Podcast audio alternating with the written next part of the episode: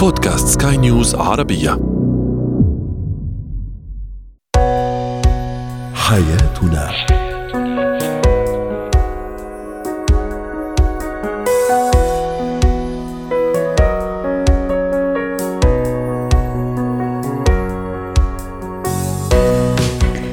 مستمعينا الكرام أهلا بكم معنا إلى حياتنا. فضاؤكم اليومي الذي يعنى بشؤون الأسرة وباقي الشؤون الحياتيه الاخرى والذي يمكنكم الاستماع إليه.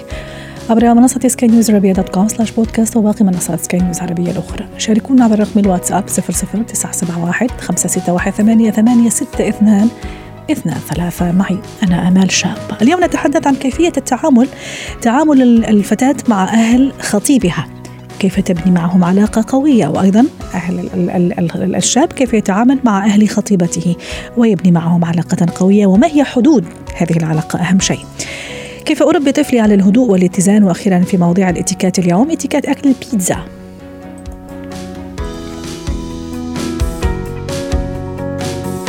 هو وهي.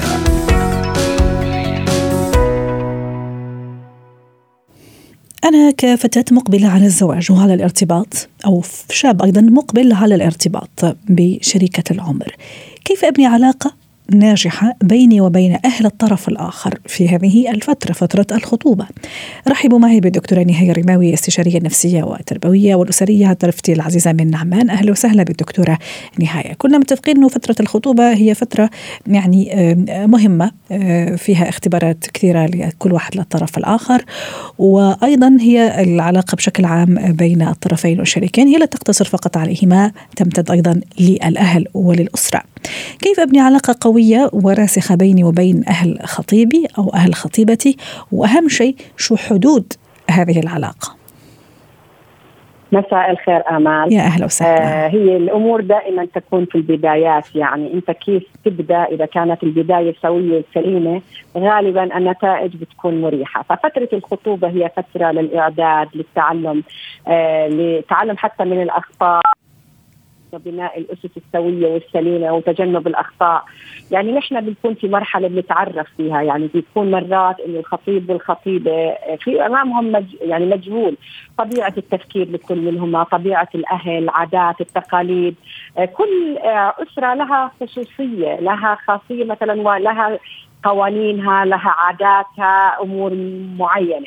فلما يصير في سواء خطيب أو خطيبة بدهم يدخلوا على عائلات بعضهما البعض هو راح يصير جزء من هذه العائلة. نعم. لما بدك تكون جزء مقبول بهذه العائلة يعني بتكون أنت لما بتعمل بالطريقة اللي بيعيشوا فيها الطريقة اللي بيفكروا فيها كل ما كنت أقرب كل ما كنت أكثر راحة في التفاعل. فهون حلو يكون الخطيب إنه متنبه إنه يحاول يكون مرن يكون مثلا في شخصيته عنده قدرة على يفهم الطرف الآخر يشوف الأمور اللي خطوط حمراء تحتها في في العلاقة علاقات آه شو هدول العائله هاي كيف بتفكر. فإذا أنت نويت إنه تدخل بطريقة تكون علاقتك سوية بدك تتنبأ. وحتى لو في صار اصطدامات فهي حتى أتعلم منها ومش آخذ مواقف أبني عليها عدائية أو طريقة إنه أنا زعلان أو أنا مش حاب هاي العائله رائع. إنهم طريقة في الحياة. ممتاز. الفكرة الأخيرة كثير كثير جميلة وتحدث صراحة يعني ممكن يحدث سوء تفاهم أبني عليه. أشياء اعتقادات وأفكار وأتصرف بناء عليه. ممكن حتى تسوء علاقتي مع خطيبي أو مع خطيبتي بسبب هذه الأفكار بسبب سوء التفاهم اللي صار بيني وبين أهله أو أهلها. موضوع القرب كمان حكيتي مصطلح في غاية الأهمية أني أتقرب منهم. بس كمان هذا القرب لما نقترب كثير أحيانا مش كويس مش لطيف لأنه أحيانا القرب يعني ممكن تدخل فيما لا يعنيني. ممكن تطفل. ممكن أنا أشوفه قرب أو اقتراب لكن الآخر يشوفه تطفل. كيف أوزن الأمور؟ يعني لا أقترب لحد الاحتراق ولا أبتعد كمان يعني لحد البرود أو أو الجفاء. يعني ما أحلى الوصف يعني كيف إنه الاقتراب كيف راح يؤدي أحيانا إلى وجود هذه المشاكل أو البعد يؤدي إلى البرود والعلاقات تصير غير سوية. فالتوازن هو الأساس. وهون بيجي فن العلاقات. يعني أنت كل ما يعني طورت هاي المهارة حتى في علاقتك مع نفسك انت لما يكون في هذه الحدود يعني تعرف لوين الأشياء اللي بتأذي نفسك وما تعملها فأنت هون بتكون متوازن في حق نفسك. فهذا ينطبق أيضا على العلاقات الخارجية. يعني علاقتك مع أهل الخطيبة أو وهي علاقتها مع أهل الخطيب طبعا بيكون فيها إنه أحترم خصوصية الآخرين. فهذا حد من الحدود إنه لكل إنسان في خصوصية مش لازم أي بني آدم مهما كان قريب أو يعتبر حاله بمثابة القريب مش لازم يخترقها. فهذه الخصوصية بدك تعطيها للطرف الآخر وإنه تعرف لوين حدودك وما تدخل أكثر من الحدود الموجودة. فما تصير تتطفل بدك تسأل. أو في بعض الناس بصيروا خاصة إنه لأني ما عرفت عن الموضوع وما حكوا لي فبصير موضوع إنه زعل. أنا زعلان منهم ما بيعتبروني واحد منهم. لا بدك تفهم إنه مرات في مواقف بيكون فيها خصوصية. حتى لأقرب المقربين لهم في ناس بحبوش مثلا أمور خاصة تظهر للجميع. 100% ما تعتبر إنه أنت مصرح لك أو مصرح لك إنك تعرفي خصوصية كل عائلة. أنت إلك أو أنت إلك بحدود التعامل معك. يعني هم عم بيحترموك عم بيقدروك عم بيعتبروك واحد منهم ويمكن هم طبيعتهم في عائلات بتكون كتومة ما بتحب تحكي أمورها على الملأ أو تحكي مثلا حتى على مستوى أوسع من نطاق الأب والأم. فأنت ما تاخذ هذه التعميم أو تاخذ إذا أنت كنتوا تعيشوا ببيت مثلا منفتح وبتحكوا كل شيء لبعض إنه تفترض إنه العائله الثانية بدها تكون بتشبهكم. فإذا موجود عندك قوانين ومعايير ما تطبقها على الآخرين وبالتالي تحكم على العلاقه إنها علاقة سوية أو لا. وكمان دكتورة نهاية زي ما أنا أضع حدود أني ما أتعداها مع أهل خطيبي أو أهل خطيبتي. كمان في حدود مفروض يعني هم كمان ما يتعدوها يعني لأنه أنا كمان عندي خطوط حمراء عندي يعني مساحتي الخاصة. أي نعم هم أهل خطيبي أو أهل خطيبتي وأكيد هم أهلي وبكرة راح يصير بيناتنا عيش وملح وهم راح يكونوا يعني جد وجدة أولادي. صح ولا لا؟ بس كمان وايه وأعمام أولادي وإخوال أولادي. بس كمان في النهاية في في حدود. موضوع مثلا الهدايا أحيانا لأني بدي أتقرب من حماتي أو حماتي المستقبلية. سواء فتاة أو شاب. آه، ممكن أحيانا أجيب هدايا ممكن أفور أحيانا آه، في التودد في عرفتي كيف؟ هذه كمان أحيانا تجيب نتائج عكسية لأني ممكن بكرة أبطل أجيب هدايا. ممكن بكرة يعني أرجع هيك أتوازن شوي. أعي للموضوع. ممكن يصير مشكلة. فقصدي من البداية آه، التوازن والاتزان في الأخذ والعطاء حتى مع أهل الخطيب والخطيبة. طبعا ما بدنا نروح على الإكستريم بكل شيء حتى نظهر بالصورة اللي لازم نظهر عليها بدنا نكون متوازنين. في قاعدة امال بحب أحكيها نعم. يعني دائما في كل العلاقات. ممكن إنه يكون الخطيب أو الخطيبه زعلوا مثلا من من أهلهم أو من حماتها أو من حماته. فهو بده يرد أو هي بدها ترد. دائما بقول حتى لو معك حق أو إنهم زعلوك في موقف دائما بقول إذا خيرت بين أن تكون محقا وأن تكون لطيفا اختر أن تكون لطيفا حتى في ردك لأنه هذول مش علاقة اليوم وبكرة. علاقة رح يصيروا عائلة. فلما حتى بدك تاخذ حقك تحط حدود تحطها بطريقة لطيفة تكون مش طريقة اللي الحدية وخاصة إنه بعض الأزواج أو المقبلين على الزواج الخاطبين بيدخلوا بمعتقدات خاطئة بتصير تأثر على السلوك. زي مثلا تيجي مثلا بنت لك أنا ما بدي أخلي حماتي تتدخل فيي ما بدي أخلي بنات ما يتدخلوا فيها حقك. ما حدا بيقول إنه حدا يتدخل فيك بس إذا دخلتي بهاي الطريقة رح تصير هجومية. آه صح, صح. أنا بعرف أتعامل مع الناس بعرف إنه إذا حسيت إنه في بني آدم دخل بحياتي أكثر من لازم أتعامل معه بطريقه لطيفة. ببطل عندك هذا الهجوم والحدية في التعامل ممكن تكوني يعني أكثر لطفا فما ندخل إنه زي كأنه العيله الثانية هي رح تكون ضدي. إذا شفت أشياء حقيقة إنه موجهة ضدي بعرف أتعامل معها بطريقة يكون فيها توازن مش مبنية على ردة الفعل والتوقع السلبي. رأى. التوقعات ما بدنا تكون بالإكستريم إنه توقعات إيجابية كثير إنه أنا رح يكونوا أحسن ناس ولا بدنا نروح على إنهم اسوء ناس، إنه أنا اخلي المواقف هي التي آه، يعني بتحرك ردة فعلي أو تعاملي معهم. وأهم شيء كمان عدم انتقاد يعني أهل أهل خطيبي يعني ما أنتقدهم آه، يعني هو يعني هو عم يسمعني طبعا لا في لا في السر ولا في الخفاء يعني إذا في شيء ممكن أقوله بشكل لطيف ودي زي ما تفضلتي ولا أنتقد كمان أهل خطيبتي وهي عم تسمعني إنه مثلا أمك مش لطيفة أو باباكي مثلا ما حبيته أو أخوك مثلا دمه تقيل بين قوسين وسوري على الكلمة. فقصدي هذه كمان يجب مراعاة الشعور الطرف الآخر لأنه في النهاية أهله. مضبوط. ولسه أمال كمان بناء على الفكرة اللي حكيتيها أنا بقول لك مرات الخطيب بيصرح لخطيبته بشيء والعكس. هي بتقول له شيء ما يوصل للأهل لأنه أنت وياها ممكن تتفاهموا مع بعض ممكن تغير النظرة ممكن صح أنت إذا وصلتها للطرف الثاني أنت عم تعمل شرخ ممكن يستمر لسنوات لأنه إنت الزوجين دائما بصير بينهم سكينه وممكن بلحظات يكون في بينهم زعل بعد فترة يصيروا حبايب خليني بعض. خليني أسألك على نقطة في غاية الأهمية قبل ما نختم. أحيانا آه، ممكن يعني أنا كفتاة ممكن آه، صار سوء تفاهم بيني مثلا وبين الوالدة أو بيني وبين الوالد أو في مثلا مشاكل في البيت في في, في بيتنا وهذا بيصير عادي يعني بتصير في كل العوائل. ممكن أجي أحكي لخطيبي ممكن كمان هو تتكون عنده فكرة مسبقة عليهم مش لطيفة العكس صحيح. ف هل ضروري إني أحكي ولا لا؟ هذا أسرار بيتنا فأنا لازم كمان أحتفظ فيها حتى إذا كان خطيبي. باختصار. آه طبعا. هلأ بدي كمان كل حدا بده يحافظ على خصوصيته العائله حتى لو أنت بتعرف في أشياء ما بتخصك كخطيب آه يعني شيء مش مباشر لك أو لخطيبتك ما في داعي الطرف الثاني يعرفه لأنه ممكن ينبنى عليه صح. آراء وينبنى عليه مواقف وردات فعل. إحنا بيشتغل عندنا اللاوعي أحيانا أكثر من الوعي. م. فلما مثلا لما يحكي عن موقف إنه أنا مثلا تصرفت أمي بانزعاج وبعصبية خلص بتصير هي حذرة إنه ممكن هي تعصب ممكن هي تصير مثلا كتومة معها ما تكونش مرتاحه تكون خايفة. فانت ما تعطي انطباعات ما, ما مش ما لها علاقة خاصة في بداية العلاقة. يعني دع الطرف الآخر يحكم على الأهل كما يراها واضح. يعني كما يراها هو وليس من وجهة نظر الآخر إن شاء الله يكونوا استفادوا منا الفتيات والشباب المقبلين عن الزواج. موضوع مهم صراحة وفيه ما يقال. طبعا. وبدي أتشكرك دكتورة نهاية دائما رائعة مبدعة ككل مرة بيعطيك ألف عافية.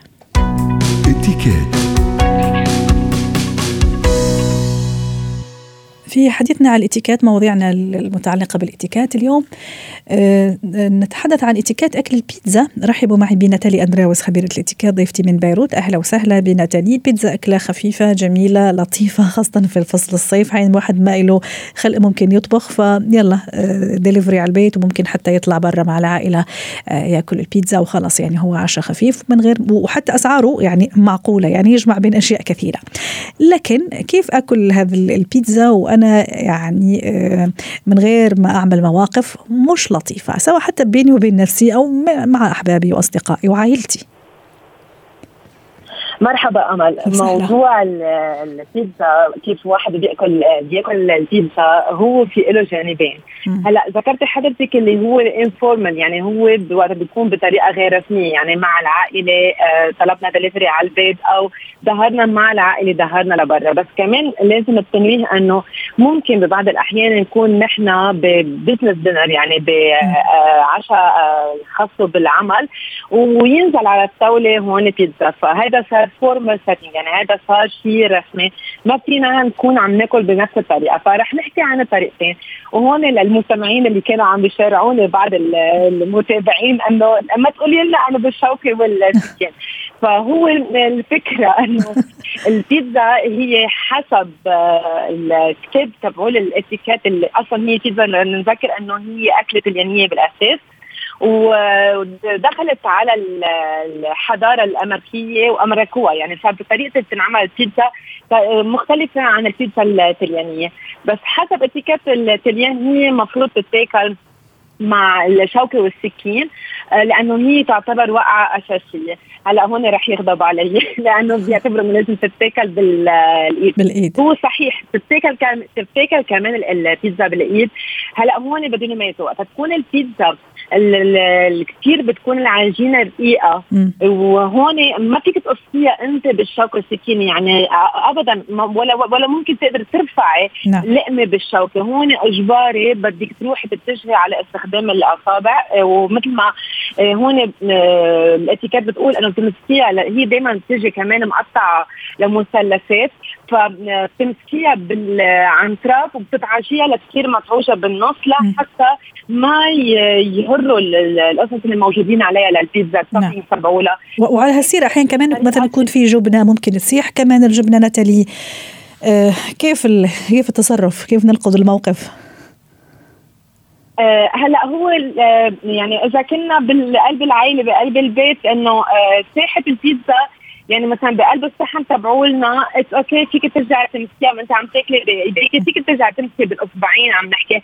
هو أهم شيء دائما نحن بالاتيكيت التخبيص الزيادة هو غير محبذ أو الجلغم الزيادة هو غير محبذ لأنه هيدا بشكل نوع من القرف عند الآخرين. يمكن الواحد ما بيقرف من حاله بس الآخر هو ممكن ينزعج من هذا المشهد.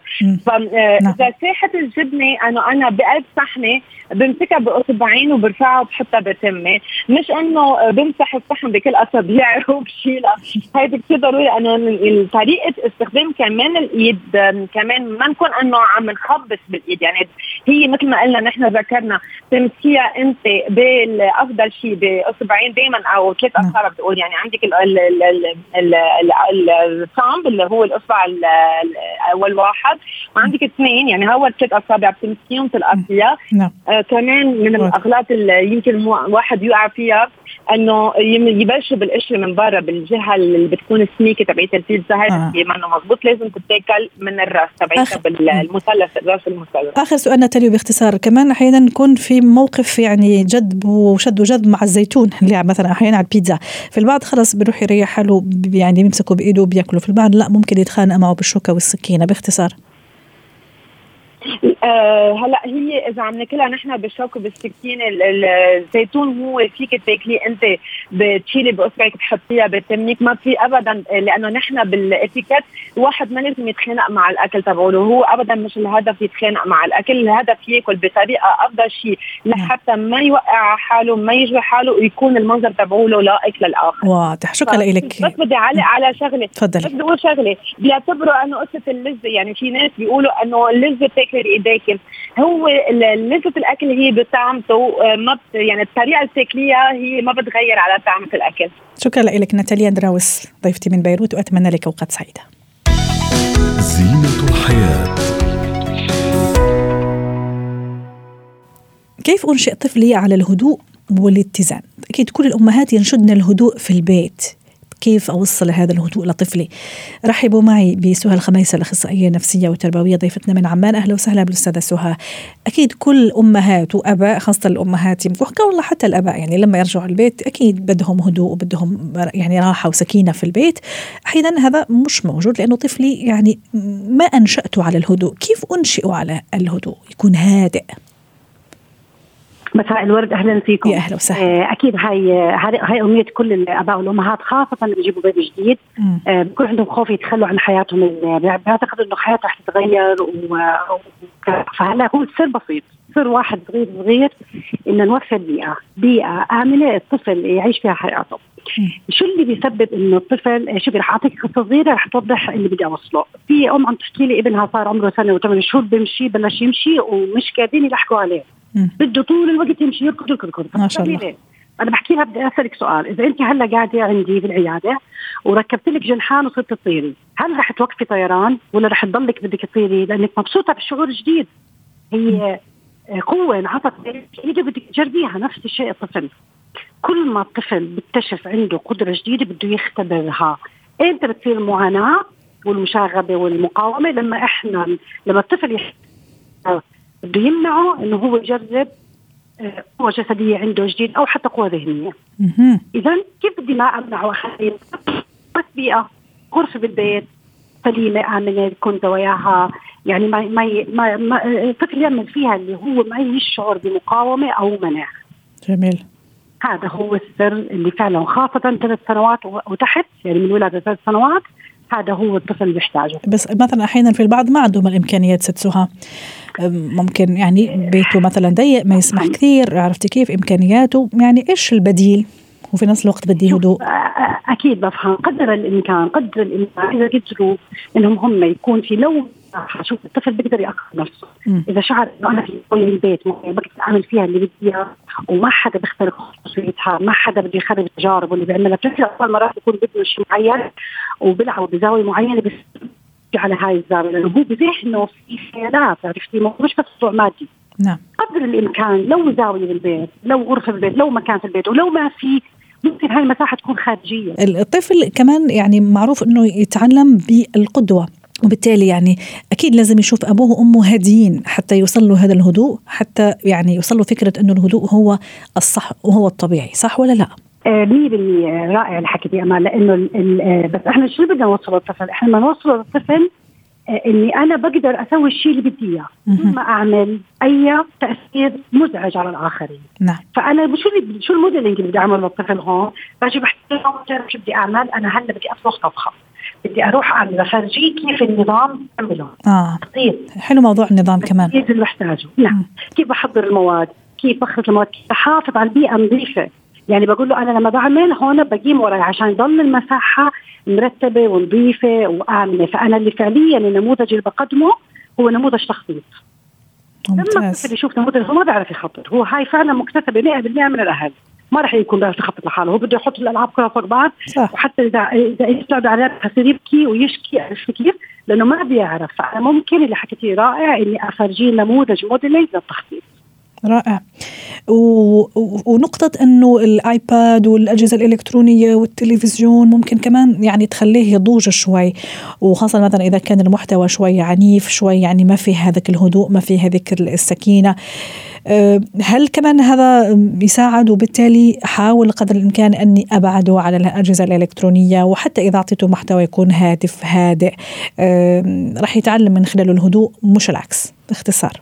ألف بالمية مش بس مية بالمية. الطفل تحت عمر ثلاث سنوات بعلم النفس بعلم تطوير اللغة والنطق بعلم التواصل تحت الثلاث سنوات الأجهزة الإلكترونية والشاشات بتأثر على التواصل، بتأثر على بناء لغة سليمة قوية، فإحنا تحت ثلاث سنوات بنحب إنه ما يكون في ابدا تعرض للشاشات، فوق الثلاث سنوات لأنه اكتمل.